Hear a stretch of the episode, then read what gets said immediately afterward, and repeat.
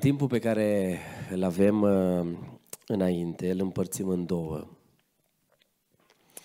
Unul, o să vă spun două beneficii extraordinare atunci când ești conectat și rămâi conectat cu cerul și cu Dumnezeu. Și apoi, în al doilea rând, uh, în a doua parte, vom uh, răspunde la câteva întrebări. Mă nu o să răspund eu la toate, unele, sincer, le-aș lăsa și fraților din biserica locală să vă răspundă că intrăm pe anumite zone care fiecare își face rânduiala cum crede. În schimb, la unele o să vă răspund. Dar vreau să vă vorbesc în seara, în, după masa asta, și vreau să vă spun că eu mi-am pus foarte tare speranța în generația tânără. Și ascultați-mă bine. Am tot spus asta foarte des, foarte frecvent. Și o spun cu următorul motiv. Eu păstoresc o biserică în care am uh, patru păstori în biserică, încă patru păstori, toți mai mari ca mine și eu sunt păstorul principal. Un frate de 84 de ani, un frate de 78 de ani, un frate de 69 de ani și unul de 50. Ceilalți frați slujitori, că avem destui har Domnului, presbiter, diacon, zice, cât încă ești presbiter, te poți simți tânăr. De ce vă spun asta? Și am o relație foarte frumoasă cu acești frați. Și deseori suntem în fața multor discuții și a provocărilor vremurilor în care noi trăim. Și trebuie să le analizăm și să analizăm lucrurile potrivit cu vremurile în care noi trăim. Acum, fiecare își dă cu părerea. Frate, că așa ar trebui, aud foarte des o exprimare pe care eu nu prea o mai pot să o mai aud, care sună pe vremea noastră. Păi pe vremea noastră, păi pe vremea noastră, păi pe vremea voastră, eu consider că exprimarea asta nu poate avea loc în biserică atâta timp cât omul e în viață. Că atâta timp cât ești în viață e vremea ta. Nu ți-o trecut vremea. Și trebuie deseori să luăm anumite aspecte și să le tratăm potrivit cu vremurile în care noi trăim. Eu am o relație frumoasă cu frații în vârstă și vă spuneam în ce cerc mă învârt. Asta a fost motivul să vă spun în ce cadru slujesc eu. În schimb, mi-am pus o foarte mare speranță în generația voastră, în generația tânără, și chiar dacă pe unii frați mai în vârstă îi fac să se uite mai lung la mine când vă spun ce vă spun acum, e pura realitate. Mi-am pus o nădejde și o speranță în Dumnezeu alături de generația tânără că voi puteți să resuscitați generația în care noi trăim. Și sunt foarte mulți oameni deconectați de la cer și vă spun acum o durere a inimii mele.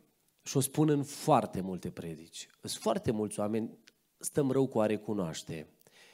Sunt foarte, suntem, sunt foarte mulți oameni deconectați de la cer, dar care au doar o formă. O formă, pur și simplu o formă. O formă de evlavie, o trăire care aparent dă foarte bine în poza bisericii, în poza vieții. La mormântare toată lumea te vorbește de bine că n-ai făcut prostii mari, n-ai făcut lucruri. În schimb, nu e esența, nu e profunzimea. Hai să vă spun ceva. Și voi aici, în mintea voastră, puteți să trageți o linie, să dați sau să nu dați dreptate. Vă spuneam ceva în predică. Când o biserică e 100% conectată la cer, la Dumnezeu, când vine un om nepocăit, care nu-L cunoaște pe Dumnezeu într-o astfel de atmosferă, omul ăla își vede starea păcătoasă, se prăbușește. De ce nu se mai întâmplă asta? În momentul în care, într-un cerc de-al vostru, intră un tânăr care nu-L cunoaște pe Dumnezeu. Acel tânăr, în primele două zile, trebuie să capituleze și să spună vreau și eu pe drumul vostru. De ce nu zice asta? Nu vi se pare ciudat că generația care vorbește că e, e conectată la cer nu mai poate să mai trăiască prezența perfectă, transformatoare a lui Dumnezeu? Vă dau un exemplu din Scriptură. Ne dă clasă la toată generația anului 2023. Fetița care a fost luată în roabă în casa lui Naman a rămas un exemplu și un punct de referință formidabil. Eu când merg în cer am câteva curiozități și una din curiozitățile mele majore e să o cunosc pe fetița asta luată roabă în casa lui Naman datorită trăirii ei. Fetița asta, haideți să, să, să ne gândim puțin la context. Ia, fiți atenți, faceți un efort de imaginație și hai să ne gândim puțin la context. A fost luată roabă, se zice, undeva la 6-7 anișori, 8 ani. În momentul în care Naman a fost bolnav de lepră, ar fi avut undeva un 13-14 ani. Imaginați-vă că ea a fost pus în slujba fiicei lui Naman, ă, ă, în slujba soției lui Naman. La un moment dat, asta mergea, permiteți imaginația mele, cu ceaiul în fiecare dimineață. Până dimineața șef am venit cu ceaiul. Într-una din zile, șefa ei nu mai vrut ceaiul. Dincolo de ușă era dezastru, era plânset, era chin, era durere, era groază. Naman dădea cea mai cruntă veste că el e bolnav de lepră și că trebuie să plece în tabăra de leproși și că trebuie să renunțe la poziția lui și că trebuie să strige de acum să spurca și necurat, e dezastru cu mine. Mi-am imaginat o discuție între Naman și nevastă sa ca și în vremea COVID. Dar cu cine te-ai întâlnit? Dar cu cine ai dat mâna? De ce n-ai purtat mască? și când se mai inventa unul de COVID, toți întrebau, mă, dar unde ai umblat de te-ai infectat cu COVID? La un moment dat, în toată discuția asta, asta mică bate la ușă. Șefa, am venit cu ceaiul. Acum, asta avea chef de ceai? Du-te cu ceaiul tău de unde ai venit. Mă, curiozitatea a fost de la Adam și Eva, să țineți minte asta. și eu am fost curios. Și curiozitatea va fi cât ține lumea asta. Fata asta, poate curioasă, o tras cu urechea la ușă. Ce-o zis șefa? Că stare lepră. Ascultați cum arată o fată, un om conectat la cer. Că noi de multe ori nu vrem să intrăm în profunzime. Ne mulțumim cu niște, lasă frate că eu vin la biserică, ce fac așa de mare lucru? Lasă că eu nu fac nimic. Bă, doar că nu se vede în spatele tău profunzimea aia a trăirii. Înseamnă că e o gravă problemă. Ești cu becul în mână, dar nu luminează. Fetița asta bate la ușă și spune șefa, ascultați-mă bine, în țara mea există un om al lui Dumnezeu. Conexiunea care ea o avea, mi-am imaginat eu când o plecat de acasă, o zis, mai că să ascultă-mă, tu să te ții tare de Dumnezeu ăsta nostru, să nu-L lași, să nu-L pierzi, ăsta e Dumnezeul mare, să te ții tare de El. Și la un moment dat asta mică așa o plecat de acasă, conectată și conectată o rămas. În momentul în care eu spus, uite șefa, la mine în țară există un om al lui Dumnezeu. Imaginați-vă influența unui om conectat la Dumnezeu, că a trebuit, l-a fost atât de influent, a fost atât de impregnantă și atât de profundă influența ei, că l-a mișcat pe marele general al Siriei, și ăsta nu era ușor de mișcat. L-a mișcat pe marele general al Siriei în care au zis, bă, mă duc. Mă, până aici a fost bine că ai spune, bă, omul are o problemă. Păi ce nu face omul pentru viața lui? Orice, mă duc și pe jos. Bun. Dar acum o trebuie Naman să-și convingă subalternii. Băieți, vă faceți bagajele că plecăm. Știți care a fost prima reacție a celor de acolo? Logică. Șeful, plecăm, plecăm, dar avem făcut de făcut ața kilometri. Cine ți-a spus? Aia mică din bucătărie care face ceaiul la nevastă mea. Bă, șef, păi noi am, ne-am străcat de cap, ne luăm după aia mică, batem atâta drum cât o zis ți o fată, o care și așa i-a dus aici prizonieră, nu-i de-a noastră, n-are ideologia noastră, n-are cultura noastră, ne mai pune pe drumuri, vezi bă de treabă, serios? Ne luăm după aia. Nu, bun, ok, aici nu au avut ce comenta, că șeful e șef. Bă, vă faceți bagajele că de nu-i grav. Până aici a fost bine, dar ascultați. Ce influență a avut aia mică.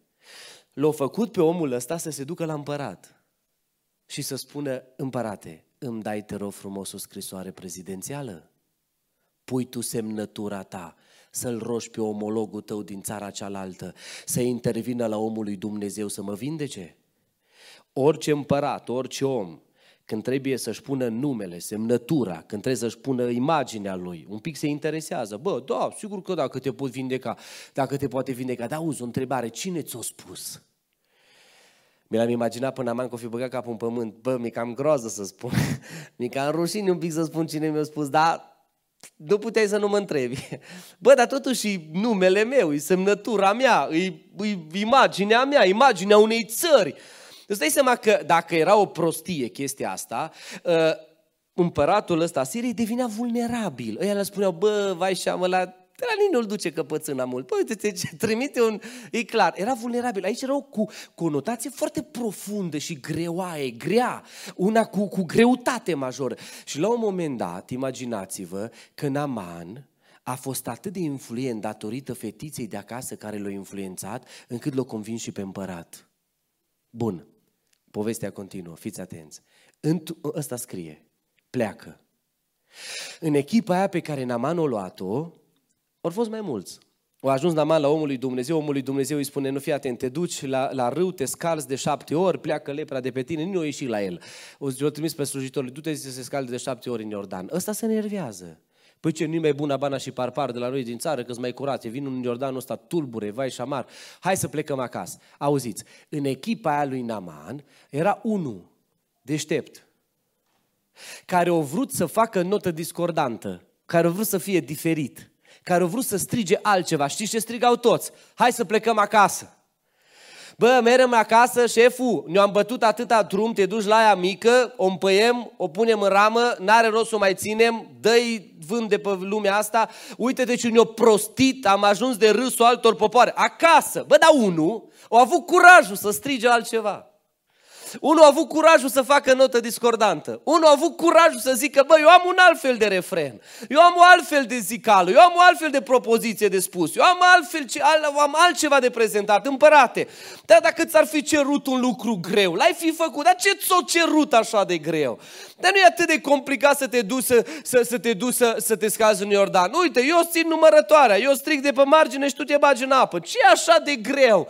Vă imaginați că Naman a intrat acolo la insistențele unui om care o continua să fie influent ca și fetița de acasă. Revin la ăștia de la Iordan. Dar imaginați-vă cârcotașii de acasă. Se uitau unii și spuneau, bă, fată, cum l-ai prostit tu pe șeful? Când vine ăla la înapoi ești istorie. Hai să ne facem poză cu tine până nu vine. Stai mai, tu stai seama că la, la câte execuții ordonat? Păi când ăla vine înapoi și supărat, și demoralizat, și cu lepra pe el, tu îți dai seama ce iasă? Mi-am imaginat-o pe asta mică. Întotdeauna un om care, care e conectat cu cerul stă liniștit. Lăsați-l pe șeful să vină, abia l-aștept. Lasă-l să vină. Abia, eu sunt prima care le-au în brațe. Nu mi frică de lepra lui. Hai să vedeți, mă să vină șeful. Lăsați-l să vină. La Iordan se derula scena asta la altă. Unul ăsta zice, bine, o fi acceptat Naman așa în stresul lui și în... Bine, o zis Naman, eu mă bag. Ăla de pe margine striga, șeful, te-ai băgat odată, mai ai șase scufundări. Șeful, mai ai cinci. Imaginați-vă momentul. Șeful, mai ai patru. Naman strigând întins, nervos. Și se mai bagă în... Șeful, mai ai trei scufundări.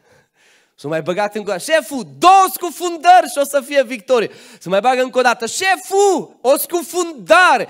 Mi l-am imaginat eu până, bă, plecați cu prostiile voastre. Hai acasă. Mă fac aici de mirul lumii, m-a luat după tine. Acasă.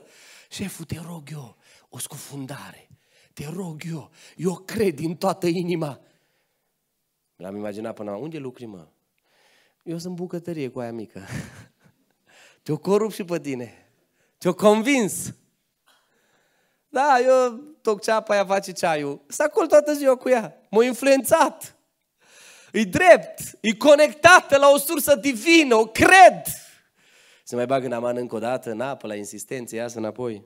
Surpriză nu mai e lepros. Hai să vă întreb ceva. Asta nu a rămas o poveste ca să mai umple Biblia cu vreo 20 de versete. Și o lecție de urmat, care ne dă clasă celor din generația anului 2023, indiferent de vârstă.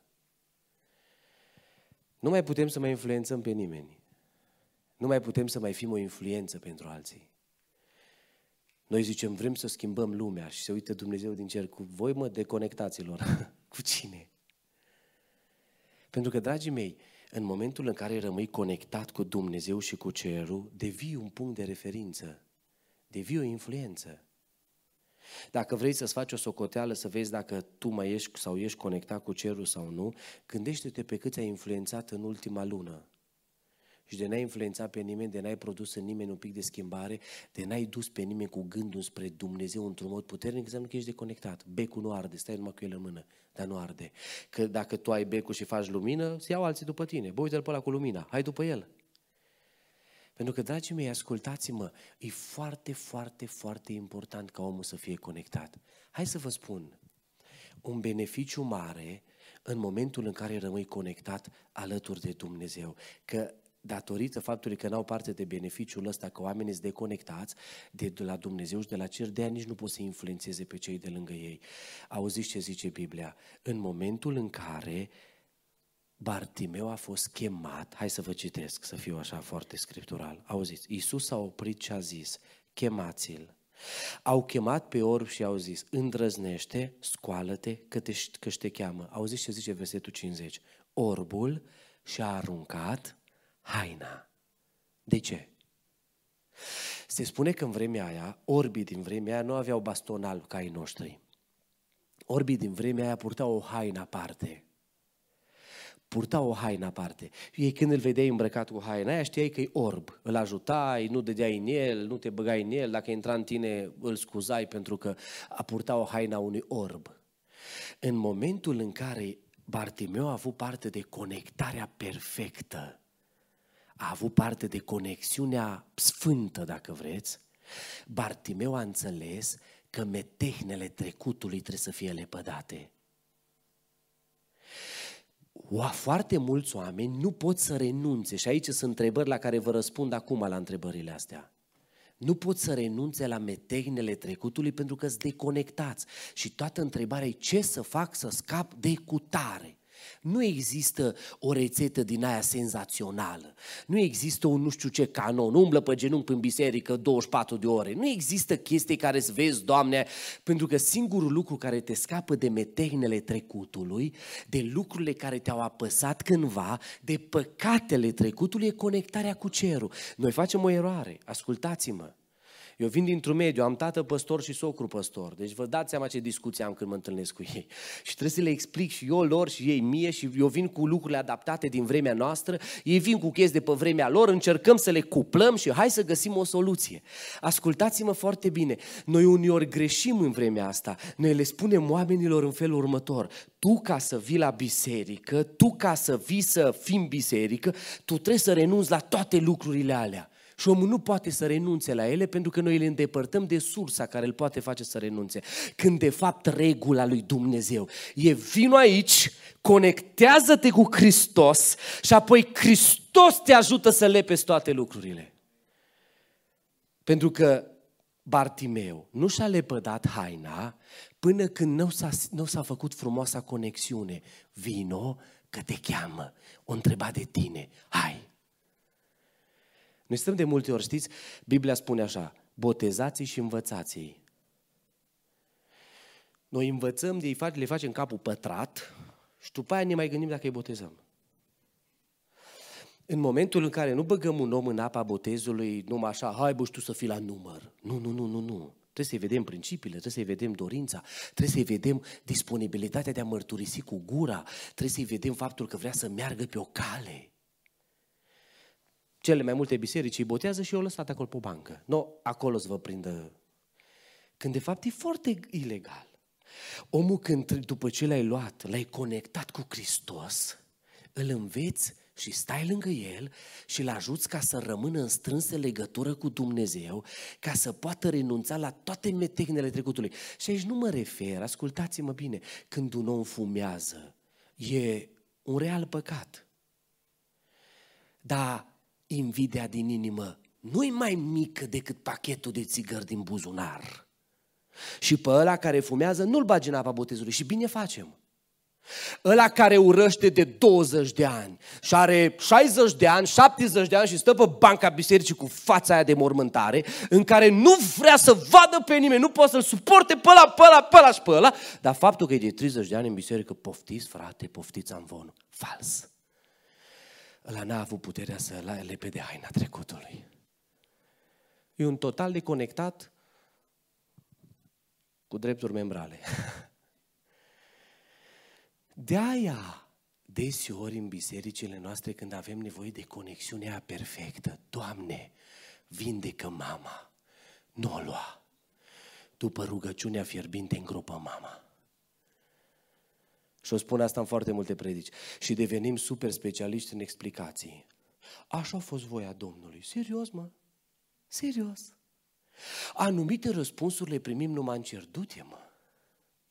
Chiar, la, chiar așa?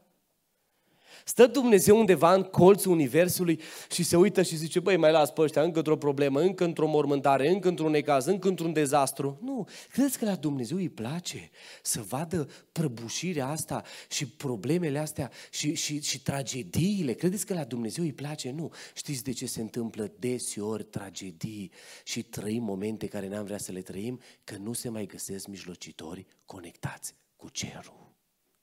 Și pentru că nu, ne mai, nu se mai găsesc oameni care să aibă curajul să lepe de metehnele trecutului, să dea haina aia de orb jos, stăm în biserică cu astfel de oameni, creșteți voi într-un astfel de mediu, voi la un moment dat deveniți oamenii care trebuie să fiți adevărați mijlocitori, n-aveți curajul, pentru că suntem de, deconectați de cer, n-aveți curajul să dați haina trecutului și metehnele trecutului jos și la un moment dat trebuie să vă rugați ca Dumnezeu să intervină și nu intervine.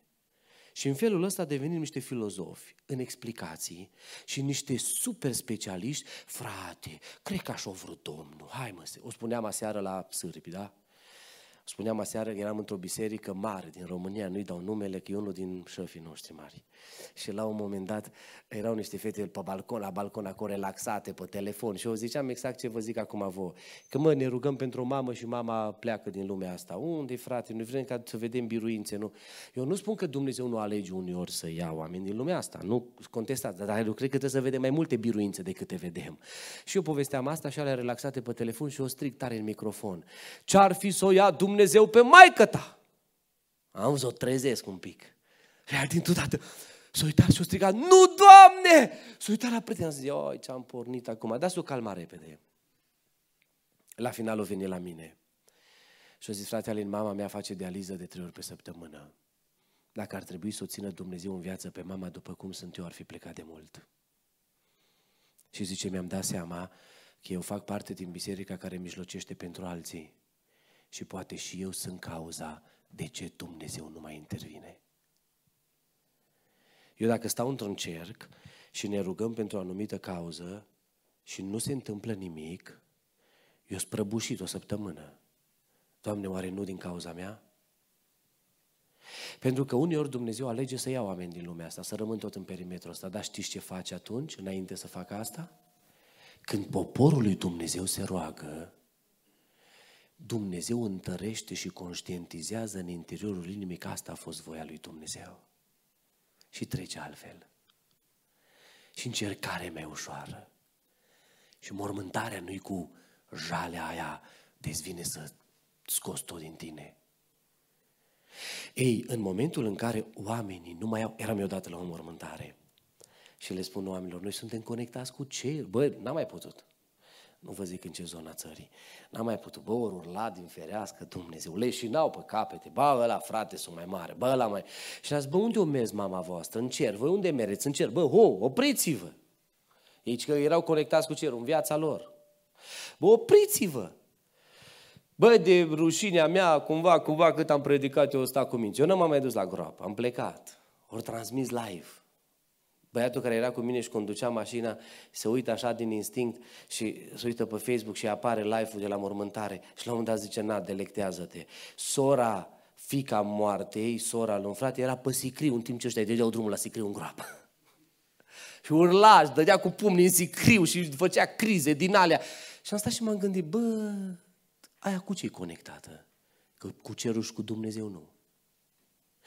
Ascultați-mă bine, dragii mei, beneficiu formidabil e că atunci când faci conexiunea cu Dumnezeu și cu cerul ce v-am spus în prima parte, când strigi, când viața ta e aparte, când strigi gloria lui Dumnezeu și când nu te oprești, ai beneficiul ăsta că ai puterea să lepezi trecutul. Știți? Am văzut deseori copiii care au trăit în casele părinților deconectați de la cer și care au trăit cu aceleași metehne ale părinților care s-a transmis într-un mod ciudat. Și eu erau la un dat prieten și a zis, bă, voi de ce nu mai cântați împreună? Că s-au certat părinții noștri. Bă, nu sunteți draveni, nici voi, nici părinții. S-au certat părinții voștri și voi nu mai cântați împreună în biserică. Serios? Și când se împacă ăia, veniți iară. Ce joc ieftin. Că părinții voștri n-au putut să lepe de trecutul ăla arțăgos. N-au putut să lepe de trecutul ăla așa cu porniri și cu instincte ciudate. De ei, de fapt, vin și spun că sunt conectați la cer. Niciodată. Mai există la un moment dat o vorbă populară românească care spune uh, îl strică gura, dar are inimă mare. Zice, bă, are o inimă aur. Tu știi ce inimă are? Are o inimă cât China. Deci orice, are o inimă, numai că îl strică gura. Fals. Nu există așa ceva. Un om care îl strică gura are și inima stricată. Să țineți minte asta. Doar că știe să joace teatru. Pentru că am contrazice Biblia. Biblia spune, gura vorbește din prisosul inimii. Punct. Am vorbește gura din altundeva. Vorbește din inima stricată. E, că joci tu teatru, e partea a doua. Oamenii nu pot să lepe de trecutul. Oamenii nu pot să lepe de anumite păcate. Oamenii nu pot să lepe de anumite porniri. Oamenii nu pot să lase haina aia trecutului care îi ține orbi, care îi ține orbi de slava lui Dumnezeu, care îi ține orbi de măreția lui Dumnezeu, care îi ține orbi de splendoarea lui Dumnezeu, pentru faptul că nu-s conectați cu cerul. Și când omul nu e conectat cu cerul, ascultați-mă ce se întâmplă cel mai mult. Și aici iară intru pe contrasens cu unii, dar nu contează, eu mi-asum. Ascultați-mă, avem un Dumnezeu al culturii nu al Scripturii. Eu le spun la frați că eu de peste tot. M-am născut în Ardeal, mama mea e din zona Sălajului, bunica mea, bunica mea și astăzi trăiește aici în Călinești, la 20 ceva de kilometri de voi, deci am rădăcini și pe aici. Mi-am luat nevastă din Oltenia și spre bun cu moldovenii. Deci sunt cam de peste tot. și le spun oamenilor, băi oameni buni, nu-L mai luați pe Dumnezeu și îl duceți în Ardeal și îl faceți ardelean, că nu e ardelean. Nu-L mai luați pe Dumnezeu și îl duceți în Bucovina și îi dați brevet de Suceava, că nu-i de acolo. Nu-L mai luați pe Dumnezeu și îl duceți la voi acasă și spuneți, băi, că e cum, la, cum e la noi, că așa e. Nu, fals! Ăsta e un Dumnezeu al culturii. Eu am crescut în cultura asta. Tot ce e bun și se regăsește în Biblie, foarte bine. Dar, dragii mei, deseori oamenii se ghidează după un Dumnezeu al culturii, nu al Scripturii, nu al Bibliei. Și când te ghidezi după un Dumnezeu al culturii, deseori devii de lăsător. Și e grav. Hai să vă dau un exemplu. Știți cum arată un om care îl iubește pe Dumnezeul Scripturii? Nu lasă nimic bun nefăcut. Dacă tu știi că trebuie să-ți ceri iertare, bă-ți cer mâine. Numai dacă în zona ta ai frați care nu lipsesc niciodată de la biserică, dar nu-și cer iertare, nici ei tai în bucăți. Pe nu-și cer nici tu. Că așa e la noi în zonă. La noi, eu aud deseori, la noi în zonă nu se face așa ce, nu, serios. Deci zici că zona, numai zona voastră merge în cer. Pentru că în momentul în care lași lucrurile nefăcute, alea bune, rămâi deconectat și Dumnezeu e foarte supărat. Și deseori există o meteagnă în care știi că trebuie să faci lucrurile bune, și nu le faci la timp, că la tine în zonă nu se face. Fals! Ascultați-mă, fals! Vă dau un exemplu biblic. Să vedeți care e atitudinea lui Dumnezeu cu privire la oamenii care nu fac lucrurile bune la timp. Și nu le apă de meteahna aia a delăsării, a plictiselii. Vine la Domnul un tată cu un copil stăpânit de un duh necurat. Și vine la un moment dat la ucenici. Ucenicii nu-l putu să-l vindece. Și spune, Doamne, ucenicii te nu-l putu să-l vindece. Am venit la tine. Auziți ce zice tatăl ăsta? Că așa era în cultura lui. Doamne, dacă poți. Domnul la un moment dat să și cum adică dacă pot? Ia citiți în Biblie. Dar citiți așa cu intonație, să vedeți cum ia. Cum adică dacă pot? Tu spui dacă pot? Parcă Domnul s-o și simți jignit. Tu spui dacă pot? Cum adică dacă pot? La un moment dat, Domnul asculta și îi spune la acel tată, El s-o plâns, că așa era în cultura lor. Jale, văicăreală, Doamne, numai la noi e rău, numai la noi e greu, numai noi nu avem voie, numai noi. Auziți ce zice ăsta? Doamne, când îl ia Duhul, îl dă cu el de pământ, face spume, e dezastru, e greu, trebuie să-l închid într-o cameră, îți dai seama ce se întâmplă la noi acasă, e infernal când îl ia Duhul. Și Domnul stă așa relaxat și este crezut, gata, l-am convins pe Domnul. L-am convins, bă, când aude ce greutate avem noi acasă, auziți ce face Domnul? Ia vin aici. Tu ești aici, so. Hai aici. Bun, stai aici. Pune-te aici. No, ia spune tu în auzul urechilor la oamenii ăștia de cât timp îi vine așa. Dar Domnul nu a pus întrebarea asta ca să, să culeagă informații. Că Domnul doar le cunoștea, le cunoștea gândurile, le cunoștea, nu, nu cunoștea Domnul gândurile fariseilor, a cărturarilor, zice Biblia. Păi ce, nu cunoștea și gândul ăsta, nu știa de când are copilul cu duhuri, dar au vrut să-i arate cât e de praf. O vrut să-i arate cât e de delăsător. O vrut să-i arate că haina aia plictiselii și a delăsării nu o lăsat-o. O vrut să-i arate că s-o luat după toți din mediul în care el s-a învârtit. Toți erau niște delăsători. Și o zis, vii aici că tu te-ai tău plâns. Nu ia spune tu să te audă toți. De cât timp îi vine la copilul ăsta tău așa? Și ăla săracul bagă capul în pământ că și-o da seama ce din copilărie. Serios? Și din copilărie tu n-ai făcut nimic? Ai stat așa din copilărie? L-ai lăsat în halul ăsta? Pentru că în momentul în care nu ești conectat la cer, haina aia de lăsări nu poți să o lași. O ții pe tine. Haina plictiselii, haina de lăsării lucrurilor importante. Ca să scapi de lucrurile care atârnă greu după tine, păcatele alea care le ții la naftalină, ca să scapi de ele, să să fii conectat la cer. Bartimeu, Doamne, mi-a plăcut extraordinar. Nu zice Biblia, Bartimeu, după ce a fost vindecat, s-a dus, bă, unde mi haina? Dați-mi haina să plec acasă. Nu l mai interesa pe Bartimeu de haina aia. Era haina orbilor. O zi, da, Bartimeu, în momentul în care l-a strigat Isus și a făcut conexiunea perfectă cu Isus, Bartimeu a zis, eu nu mai am nevoie de haina asta orbilor. Pentru că am făcut o conexiune, Bartimeu a plecat deja cu credința, conexiunea perfectă cu cerul și cu Dumnezeu, te umple de credința că Dumnezeu poate totul. A plecat direct cu credința că El va vedea din momentul ăla. El nu și-a luat haina cu el și a zis, bă, în caz că nu mă vinde, că să am totuși haina la mine. Nu, pentru că conexiunea cu cerul te umple de credința aia puternică. Că vin unii și spun și aici o întrebare și vă răspund acum la ce să fac dacă nu mai simt nimic? E obligatoriu să, e obligatoriu să faci conexiunea perfectă cu cerul, să strige viața ta. Chiar așa atunci când nu simți nimic, să strige viața ta, vreau să fiu altfel, sunt alta, sunt altul, trăiesc pentru Dumnezeu. Nu mai trăiesc cu haina aia trecutului pe mine, nu mai trăiesc cu haina de lăsării pe mine, nu mai trăiesc cu haina plictiselii pe mine, nu mai trăiesc cu haina lucrurilor din lumea asta. Trăiesc pentru Hristos. Conexiunea cu cerul îți dă o perspectivă nouă în fiecare zi. Și spui, trăiesc cu Dumnezeu 100% și te dezbraci de toată haina aia trecutului, a formalității. O, tare mulți îmbrăcați în haina formalității. Apropo, că am zis ceva de asta, dar mai revin un pic la ea. Și trăirea sub aparență e cea mai chinuitoare stare. La un moment dat, ne-am avut, avem niște prieteni, am avut niște prieteni și la un moment dat uh, i-a postat pe Facebook un BMW impecabil și zice cadou de la soțul meu. Nătăflețul ăla nu prea știa cum să umble și el pe device-urile astea. și apoi asta îl prostea, că ăsta n-avea cum să o verifice. Cadou de la soțul meu. Pozează la un moment dat nu știu ce de cristal, cadou de la nu știu cine, o vază nu știu de care, cadou de la nu știu cine. Păi și la un moment dat eu m-am dus la ei, că m-am nimerit, m-am dus la ei și eu mă uit prin casă după vaza aia tare. Nu-i. După cristalul ăla. Nu-i. Păi, dar unde-s? Bineînțeles că am crescut doar împreună și am avut curaj, zic, tu ia vin aici. Unde e cristalul? Să-l văd și eu, să pun și o mână de aproape pe un cristal. A, păi nu mai e. Unde zi, de unde a cui a fost, că știu că ți-ai făcut poză numai cu el. Zi drept.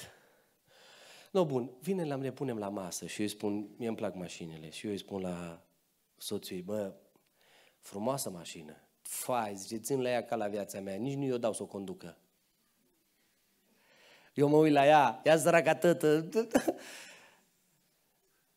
Am luat-o și am discutat cu ea și am zis, bă, de ce te chinui? De ce nu vrei să lepezi haina aia, haina aia a, a, a fățărnicii în fund și la urma urmei? De ce te chinui? De ce n-ai curajul să spui, ăsta sunt? Am o problemă. Conectarea cu cerul te face să spui cine ești. Ia, fiți atenți. M-am dus într-o, într-o biserică ultraconservatoare. Instrumentele erau anatema. Toate. La un moment dat, imaginați-vă, eu fac chemare în față într-o astfel de biserică. Unul din păstorii de lângă mine, mai în vârstă, a zis, când a văzut că eu chem în față, l-am auzit, zis, ai de capul meu.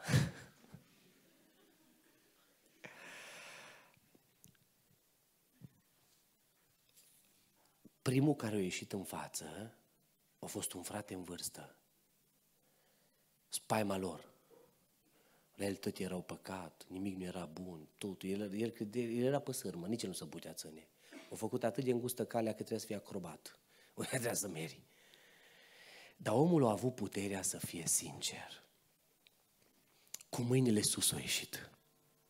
În față. După el puhoi, când am văzut că a ieșit ăla, după el plin. Ne-am rugat, ne-am rugat. La final a venit cu lacrimi în ochi la mine, om la aproape 80 de ani. Și a zis, frate Alin, toată viața am trăit sub o anume aparență. Mă băgam în niște reguli, fără a-L mai simți pe Dumnezeu.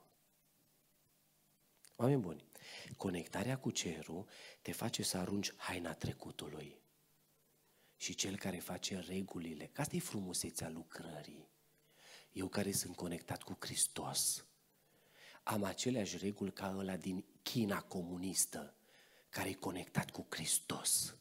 Și când mă întâlnesc, simțim că suntem frați, că El face regulile.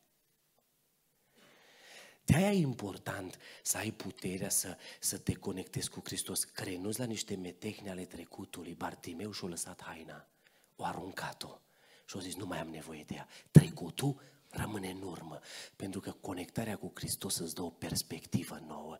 De aia nu puteți unii să renunțați la anumite metecne. Știți? Revin un pic la trăirea sub aparențe. El nu-l iubește, nu poate să-i suporte familia de 20 de ani, dar vine la biserică și zice pacea Domnului, Domnul cu noi, așteptăm răpirea, și mai cunosc pe unii și mă gândesc ce răpire, mă. Stai jos, nota 2. Ce răpire. Pentru că Biblia spune că în cer nu se intră cu pată, cu zbărcitură, cu orice fel, orice lucru de felul ăsta. Nu există acolo, Doamne, ăsta a stat în biserică, pe da, el a fost, nu lip, nu, nu lip. Hai să vă dau un exemplu. Eu în biserica în care am crescut era un frate Tamaș, îl chema, era ungur, care era cu ușa, cu cheile, cu din astea, știi? Și păstorul i-a spus să nu ne mai lasă să facem repetiție în biserică. Și la un moment dat, noi ba intrăm, el a zis, nu intrați, noi ba intrăm, bă, și un pic ne eram copii, mă, nu știu dacă aveam 14 ani. Ne-au bruscat așa, mă, plecați de aici, n-au zis că o zis șeful să nu vă lasă intrați în biserică. Și au închis ușa și ne-a zis, bă, du-te încolo de om bătrân, ce am mai zis noi de ca și copii, mai ține o minte. Și la un moment dat, uh, noi n-am mai băgat în seamă, de el un pic ne-au bruscat așa, verbal, că nu ne-au făcut nimic. Eu, și eu mă uitam în biserică la el, era duminică următoarea, asta a fost sâmbătă seara, duminică era cina. Eu, mintea mea de copil nu mă prea interesat. Dar mă uitam la el, scorțurosule. Nu mai știu o seară să ne dai nouă. Te, ce biserică, mă, vezi? Și el se uita și avea o privire de om serios, nu schița niciun zâmbet. Și la un moment dat nu mă văd, eu eram la cor și au intrat acolo la cor, era ușa așa din, la cor, deschide ușa de la cor și îmi face semn. Tu, vin aici. Eu. Bă, am înghețat. Eu? Treci aici, o să stăm Treci aici. Bă, n-am știu să ies, să nu ies, să ies, să nu ies. Și la un moment dat, ies. Alt pe cum nu. Eram un copil, cum să nu ascult de un om mai în vârstă. Ies afară. Omul ăla mare, înalt, tremura cu lacrimi în ochi. M-a luat în brațe și a zis, poți să mă ierți pentru atitudinea mea de aseară. Bă, s-a dezbrăcat de o haină pe care au avut-o cu el cu o seară înainte Altfel ar fi trăit sub niște aparențe, ar fi luat cina sub aparențe. De aia Dumnezeu nu mai e prezent. Oameni buni, conectați-vă cu cerul că puteți să scăpați de metegnele trecutului. Altfel nu puteți. Poți să vă dea cine vrea canoane penticostale, ortodoxe, catolice, să conjurați biserica în genunchi, să faceți ce vreți voi, nu scăpați. Conectarea cu cerul. Revin încă o dată, vreau să vă rămână în minte imaginea asta. Bartimeu când o zis vino că te cheamă, expresia Bibliei rămâne formidabilă. Și-a lepădat haina. O dat-o jos. Era haină de orb. O zis, nu mai am nevoie de ea. Nu mai am nevoie de bastonul alb. Gata, mă duc la cel care a făcut conexia cu mine. Doi, hai să vă mai spun un beneficiu fain. A renunț de primul, da, poți să scapi de metegnele trecutului și ascultați al doilea. Încep să trăiești adevăratele victorii. Sună simplu, e foarte profund. Vă duc cu gândul la alt amărât din Biblie. O logul de la poarta frumoasă. Fiți atenți. Foarte interesant. Acum, permiteți în paralela. Templu, biserică, da? Își dormesc la biserică. O logu, pentru că era total deconectat de cer și de Dumnezeu, se ducea la poarta, la biserică, pentru lucrurile materiale. Tu te pui la poarta bisericii să cer bani. Bă, dar la biserică nu se cer bani. La biserică să dau bani. Apropo, aia care puneți câte un leu la colectă, schimbați un pic bagnota. Bă, la biserică nu se cer bani. Dai bani la biserică, nu? Ăsta s-a opus să ceară. Pentru că oamenii deconectați de cer, la biserică vin să se uite numai după lucrurile pământești. Ascultați-mă. Oamenii deconectați de cer, la biserică scot ochii după numai lucrurile pământești. Ă, cine a venit? A venit ăla? Mm, nu predic așa fain. Cine cântă ăia? Mm, mm, mm, mm. Ah, să putea să vină și altul mai bun. Un om conectat la cer zice, hai să vedem ce vrea Dumnezeu să ne mai transmită. Prin cine? Până amărâtul ăla care leagă trei vorbe numai. Dar omul deconectat de la cer se uită, ăsta stă la poarta numită frumoasă, la ușa bisericii, să se ceară bani. Oamenii lui Dumnezeu au clarificat. Din start, dolar și euro nu avem. E clar, da? Din start, îți tăiem macaroana, vorba românească, din prima. Aur și argint nu avem. Punct! Pentru că, dragii mei, în momentul în care te conectezi cu cerul, nu te mai uiți după lucrurile pământești. Te uiți după lucrurile cerești. Eu lipsesc de, mult, de, de multe ori de la mine din biserică. Știu că și voi sunteți colegi de suferință cu ai mei, că și pastorul vostru lipsește destul de mult. Eu îi întreb, sun, alo, cum o fost la biserică? Nu ascultați pe deconectații mei. o fost bine. și dincolo de bine, cum a fost? Fain. și dincolo de fain, lung. Bă, dar cine a predicat? Hai că numele predicatorului îl ține minte. Ce-a predicat? Ceață. De unde o citit? Noaptea minții. Gata. Nu mai știe nimic. Bă, omule, dar tu ce ai făcut în biserică? Am eu câțiva din ăștia cârcotași. Bă, dar ia zimi. O fost vreuna în cor cu cordeluță. Se le numără pe toate. Bă, le-au văzut! Cum, Doamne? Cum? Că eu... Frate, le-ai văzut-o pe aia. Eu trebuie să-mi fac, pe mine trebuie să mă faci atent la vestimentația cuiva, mai ales a surorilor, de vreo 3-4 ori. Eu nu stau să mă uit după femei. De vreo 3-4 ori ca să încep să urmăresc, să văd dacă-i cum trebuie. Bă, dar la unii, direct, frate, bă, binoclu. Ai văzut? Bă, serios? Tu de aia vii la biserică? Serios? Și în momentul în care vii să te uiți doar după lucrurile care izbesc ochiul, pierzi prezența cerească. Știi ce ar fi putut să zic ologul? N-aveți aur și argint? Hai, circulați. Păi dacă eu am nevoie, aur și argint. N-aveți aur și argint, ce mă țineți aici? Vin alții care au, hai, circulați. În schimb, ologul a simțit că oamenii ăștia sunt ceva special. Pot să le dea o conectare, pot să-i dea o, conectat, o conectare divină care îl face să trăiască victorii. Și zice, uită-te țintă la noi. Știi ce-o fi văzut la noi? Unde să caută ăștia pe buzunare? Dar ăștia au zis, bă, uite de țintă la noi, clarificăm din start ceva. Aur și argint n-avem, da? Subiect închis.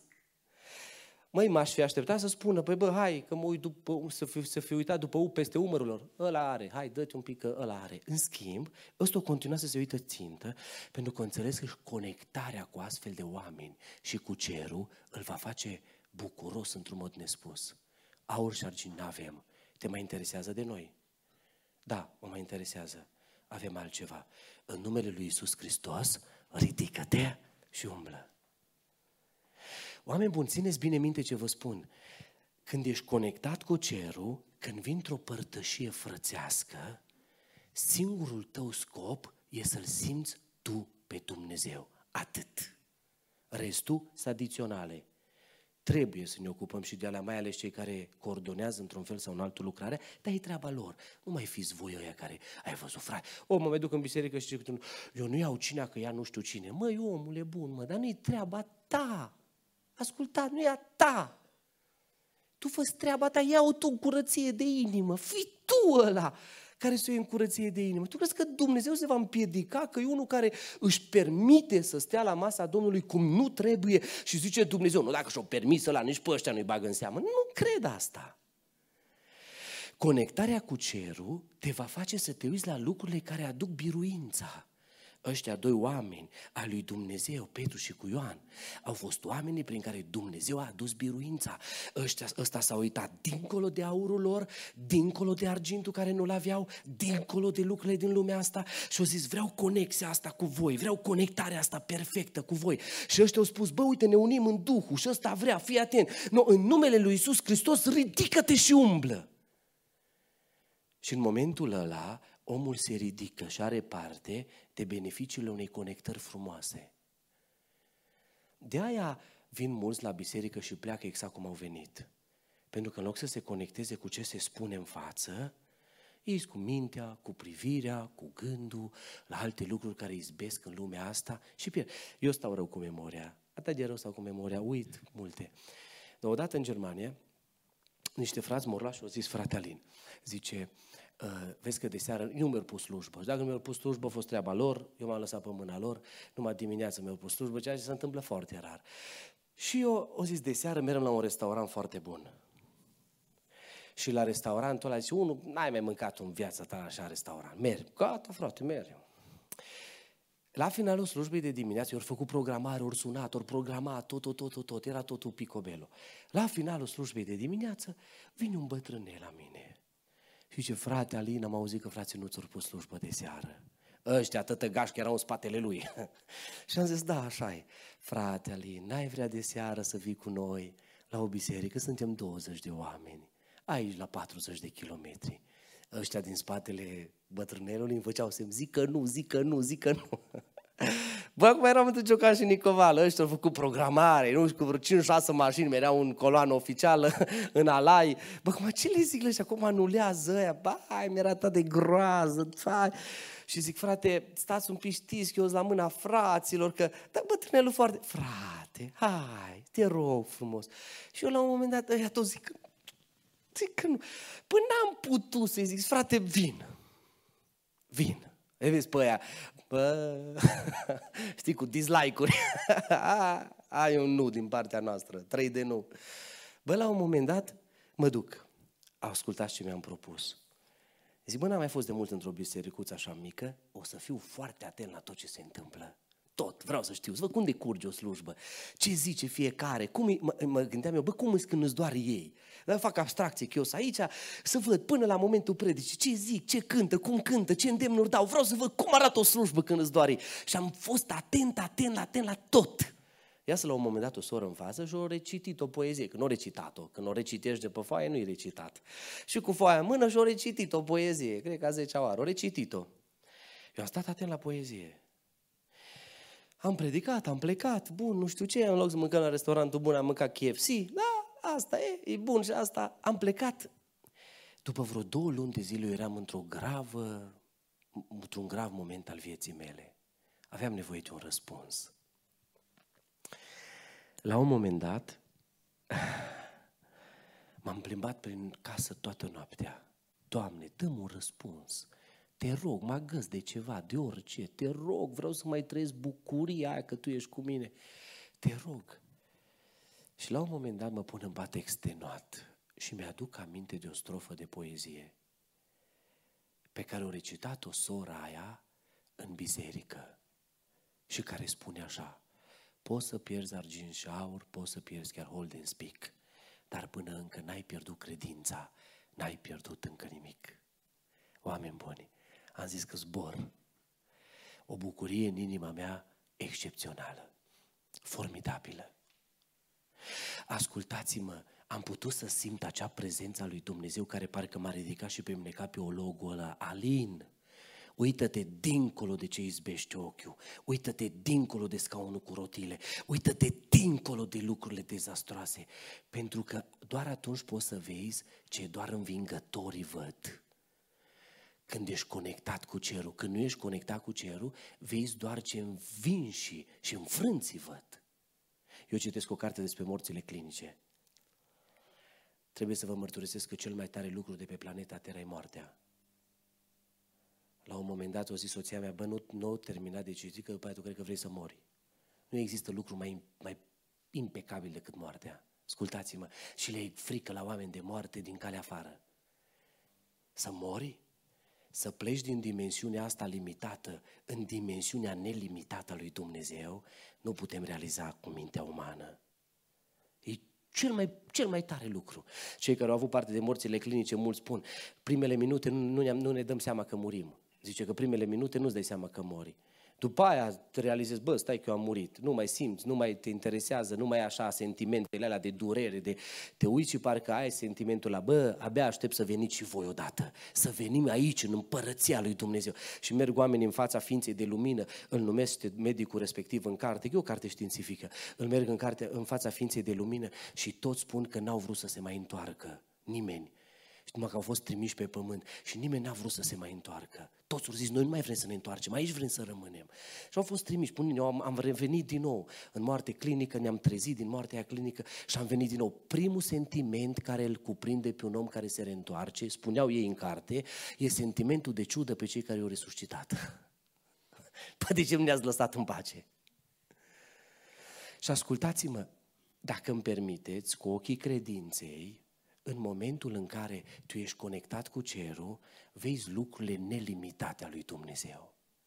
Vezi măreția lui Dumnezeu. Vezi gloria lui Dumnezeu.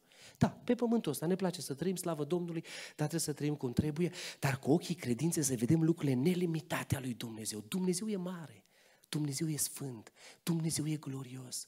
Ologul ăsta, o zis, nu aveți aur și argint, nu, dar avem altceva, uite-te la noi. Avem ceva nelimitat pentru mintea ta, ceva măreț. Tu poți să mergi pe picioarele tale, rămâi în conexiunea bună, nu ne arunca la gunoi când avem aur și argint. Uită-te dincolo de ceea ce izbește ochiul și vei vedea prezența și puterea lui Dumnezeu. Și vine Biblia și spune, el sărind și umblând, lăuda pe Dumnezeu. Momentele alea de bucurie extraordinar, de extaz sfânt. Și aici nu mă refer de lucruri care ies din, din ritualul nostru, din normalitatea noastră. Nu, nu, nu. Mă refer de bucuria lăuntrică care îți vine să-i cuprinzi pe toți în brațe, să dai ce ai tu, să te duci să împarți cu alții, să spui, bă, nu-i problemă, dau.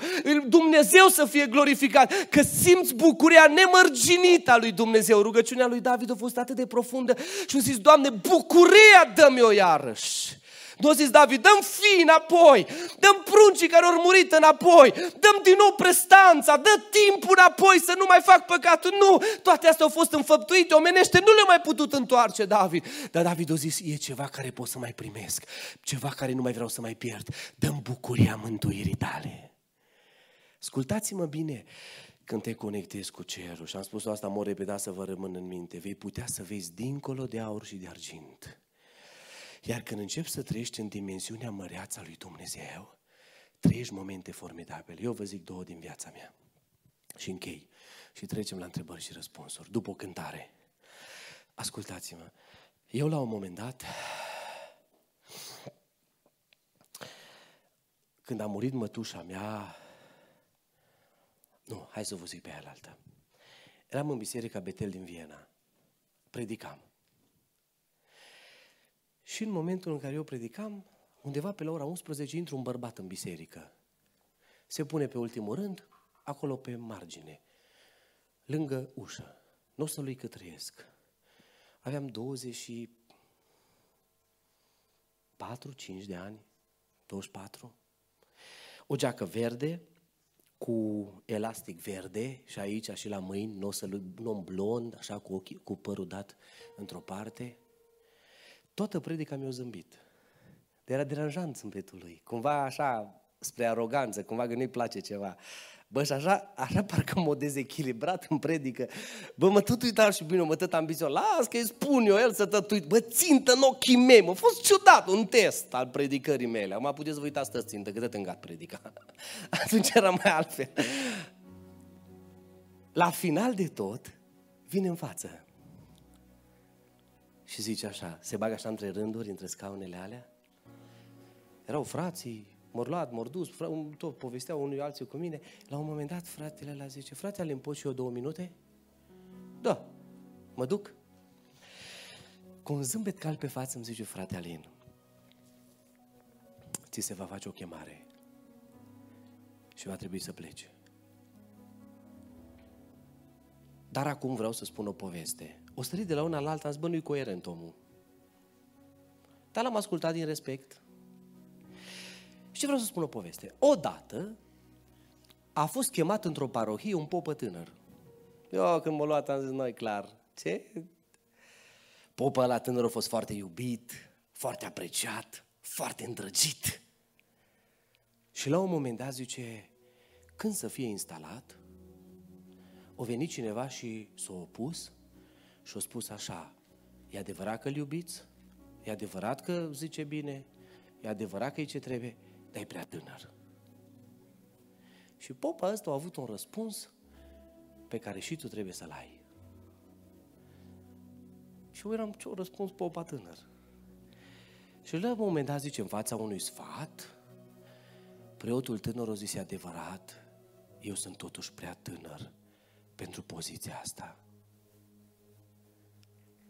Dar, și asta e o gravă problemă, că tânăr și asta e o problemă, doar că problema asta se rezolvă în timp. O îmbătrâni și eu cândva. Așa că o luăm ușurel. După câțiva ani eu primesc chemarea din partea fratelui Nelu Pavelon să mă mut la Făget, o biserică de peste 600 de membri. V-am spus că sunt conjurat de încă patru păstori mai mari ca mine. Eu urma să fiu pus păstorul principal. Bă, în ultimul vine un frate, stați, sta, problemă, problemă nu se poate, stați un pic, e adevărat, o venit fratele Alin, o lăsat Austria, e prea tânăr. Bă, mi-am adus aminte de momentul ăla din Biserica Betel din Viena, de zici că a fost ieri. Și eu zic, fraților, da, e o problemă asta. Păstorul de la care eu am preluat săracul demoralizat, ce dă fratele Alin înapoi, totul să dărâmă, totul să destram, fai, nu, săracul demoralizat. Da, e adevărat, eu am zis, e adevărat, îți prea tânăr. Numai că, frate drag, problema asta se rezolvă în timp. N-ai ce face. În momentul ăla, în duminica aia, pentru că omul ăla mi-a transmis o căldură extraordinară și vrut să mai vorbesc cu el. El a ieșit după ce mi-a spus. Am ieșit și am vrut să-l caut. Nu mai fost. Stânga, dreapta, nu mai a, N-am fost neliniștit, am zis, bă, cunosc frații. Am venit apoi în biserică, în fața învonului, vorbeau frații, știi cum e la final de slujbă, care mă... Și zic, frate, mă un pic, zice, au, fratele ăla care a vorbit aici cu mine, cine e la voi din biserică? Care? Mă, uite ăla cu o geacă verde, blond, așa. Noi nu avem niciun frate cu geaca verde. Mă, omule, mă, a fost în biserică, a intrat la 11, sta lângă fratele ăla. Bă, noi nu știm, n-am, bă, omul a vorbit cu mine acum, am aici, am în fața bisericii. Noi n-am văzut pe nimeni. Nimeni nu știu să-mi spună cine e omul. Nu știu nici în zi de astăzi. Am înțeles atunci ce frumoasă e trăirea cu un Dumnezeu care nu-i băgat în limitele umane și care are toate variantele. Toate. Vă mai zic pe a doua și închei. Ca să înțelegeți ce mult contează să rămâi conectat cu cerul. O murit mătușa mea de 38 de ani dintre 10 copii. Bă, a fost dureros pentru noi.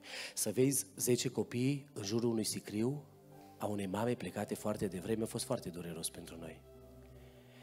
Și la un moment dat noi ne-am rugat. În săptămâna aia în care mătușa mea a plecat din lumea asta, cel mai mare copil, 18 ani, cel mai mic 7 luni, David, cel mic de 7 luni, a zis pentru prima dată mama. Era așa de traumatizant pentru noi. Doamne, nu pot să rămână copiii ăștia fără mamă. Dumnezeu a ales-o ea.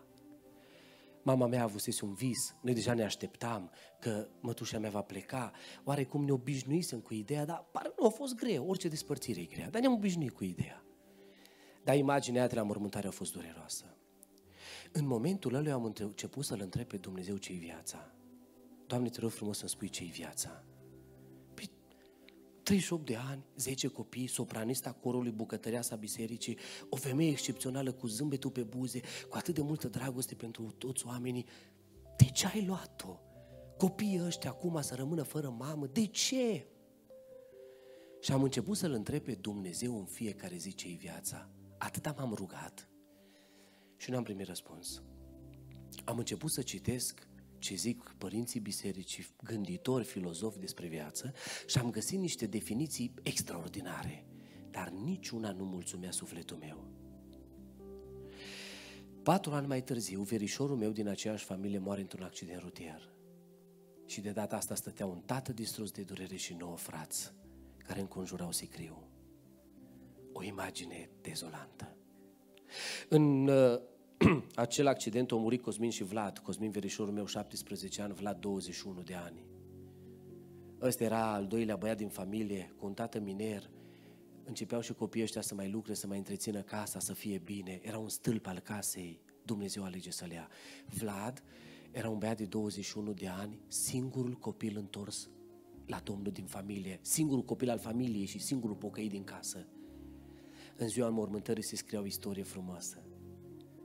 Doi polițiști de la rutier, apropo, că revin la ce v-am zis, ce fain e să strige viața ta altceva. Sus la balcon, că era iarnă, că au murit în 12 decembrie, cu gecile alea reflectorizante pe ei se scuturau de plâns. Și la un moment dat s-a dus cineva și a zis, îi cunoașteți pe băieți? Ați fost la accident? Nu. Dar de ce plângeți așa?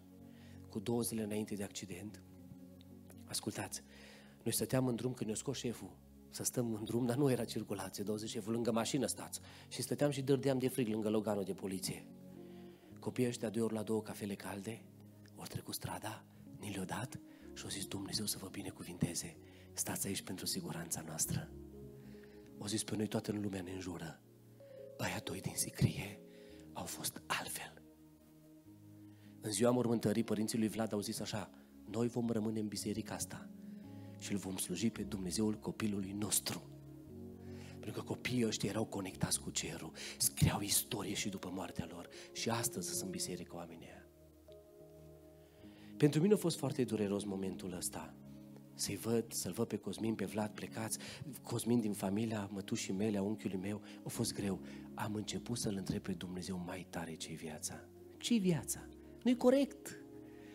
Nu-i corect. Ce-i viața? Explică-mi, Doamne, vreau să știu doar ce-i viața. Atât. Când știu ce-i viața, sunt bucuros. Atât aș cer. După câteva luni de rugăciune intensă, într-o după masă, eu aud o voce, așa cum voi mă auziți pe mine. Cineva a zis, de ce ai zis că vrei să fiți pentecostal? Uite de aia. O pus cineva întrebarea. Am răspuns și la întrebarea asta. și vocea aia spune așa, alinia și scrie, bă, m-am speriat, m-am speriat. Puf. Eram singur în sufragerie, bă, unde mă uitam, de unde? Alinia și scrie, după spirietura aia destul de grozavă, s-a așezat o liniște.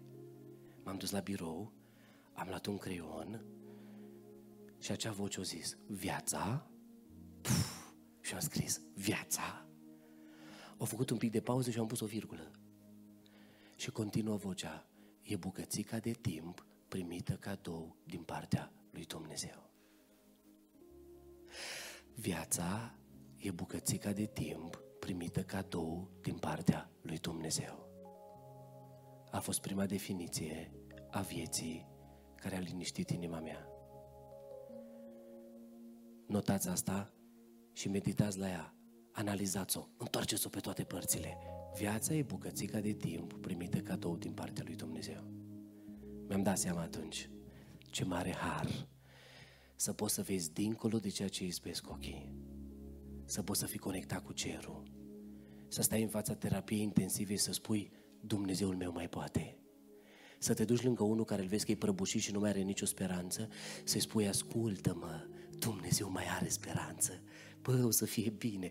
Și ăla când stă lângă tine să prindă viață, să prindă culoare, să prindă entuziasm, să te caute, să spună, bă, tu ești altfel, tu ești diferit, viața ta strigă altceva. Bă, nu te oprești, tu să nu te oprești, tu să-l încurajezi în continuare și într-o zi să-l vezi aici în biserică și să-l întrebe frați în apa botezului, ce te-a făcut să te întorci? Și să spună, aveți aici un tânăr, o tânără care a știut să rămână lângă mine altfel, care a știut să-mi arate conexiunea cu cerul, care a știut să mă învețe că hainele trecutului trebuie lepădate, că Dumnezeu are o perspectivă nouă și pot și eu să sar și să umblu ca și o logu de la poarta frumoasă. Așa arată oamenii care sunt conectați cu cerul. Să nu ratați aminul. Așa să vă ajute Dumnezeu pe toți.